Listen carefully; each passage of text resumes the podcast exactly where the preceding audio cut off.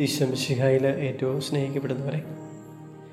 വിശുദ്ധ മർക്കോസിന്റെ സുശേഷം ആദ്യത്തെ സുശേഷമാണ് ഇത് ബൈബിളിൽ രണ്ടാമത് രേഖപ്പെടുത്താൻ കാരണമെന്ത് ഈ ചോദ്യത്തിനുള്ള ഉത്തരമാണ് ഞാൻ നിങ്ങളുമായിട്ട് പങ്കുവയ്ക്കുവാനായിട്ട് ആഗ്രഹിക്കുന്നത്.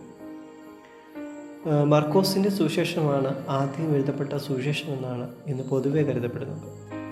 എന്നാൽ എ ഡി രണ്ടാം നൂറ്റാണ്ടിന്റെ തുടക്കം മുതൽ മത്തായി ശ്ലീഗ ഈശോയുടെ വാക്കുകളെല്ലാം സമാഹരിച്ച് അറബായ ഭാഷയിൽ ഒരു സുവിശേഷം ക്രമപ്പെടുത്തി എന്നുള്ളതായ അതിപുരാതന പാരമ്പര്യമുണ്ടായി രണ്ടാം നൂറ്റാണ്ടിലാണ് നാല് സുവിശേഷങ്ങളും സുവിശേഷകന്മാരുടെ പേരോട് കൂടിയ തലക്കെട്ടിൽ അറിയപ്പെടാൻ തുടങ്ങിയത്.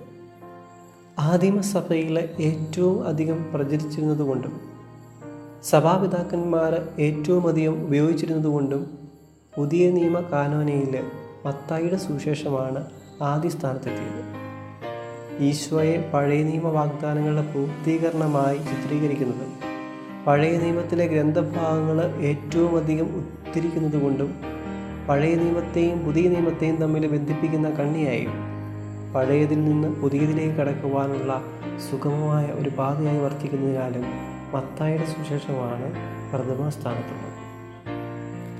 patience you're going to have to be over.